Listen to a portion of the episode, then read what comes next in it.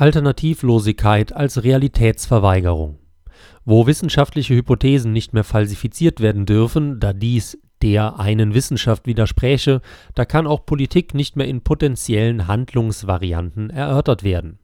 Je mehr Informationen infolge der perfektionierten Informationstechniken auf den menschlichen Geist einströmen, desto deutlicher wird die Erkenntnis, den Hyperkomplexitäten der Welt weitgehend schutzlos ausgeliefert zu sein in der Sehnsucht, sich doch wieder ein steuer und beherrschbares Biotop zu schaffen, werden die Erkenntniskorridore verengt und die als erlaubt geltenden Äußerungsmöglichkeiten eingeschränkt.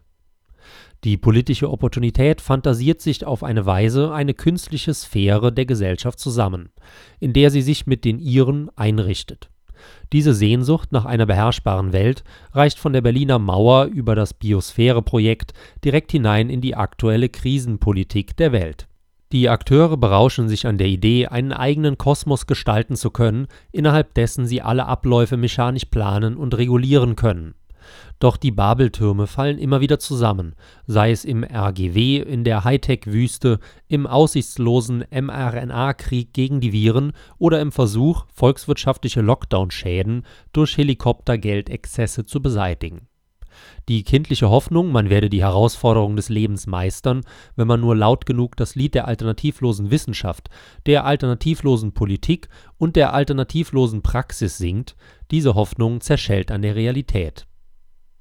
Die Anmaßung, das Leben und die Welt so sehr viel besser als andere verstanden zu haben, dass man befugt wäre, diese anderen auf den eigenen Weg zu zwingen, ist moralisch unvertretbar weil Menschen sich irren können, haben sie nie das Recht, anderen gegen deren Willen ihre Irrtümer aufzuzwingen. Jeder Mensch hat das Recht auf seinen eigenen Irrtum. Die Räume des Irrens werden allenfalls dadurch kleiner, dass offen über sie gesprochen wird. Kritik macht klug, Schweigen lässt dumm. Sie hörten einen aktuellen Beitrag von Carlos A. Gebauer, nachzulesen auf eigentümlich frei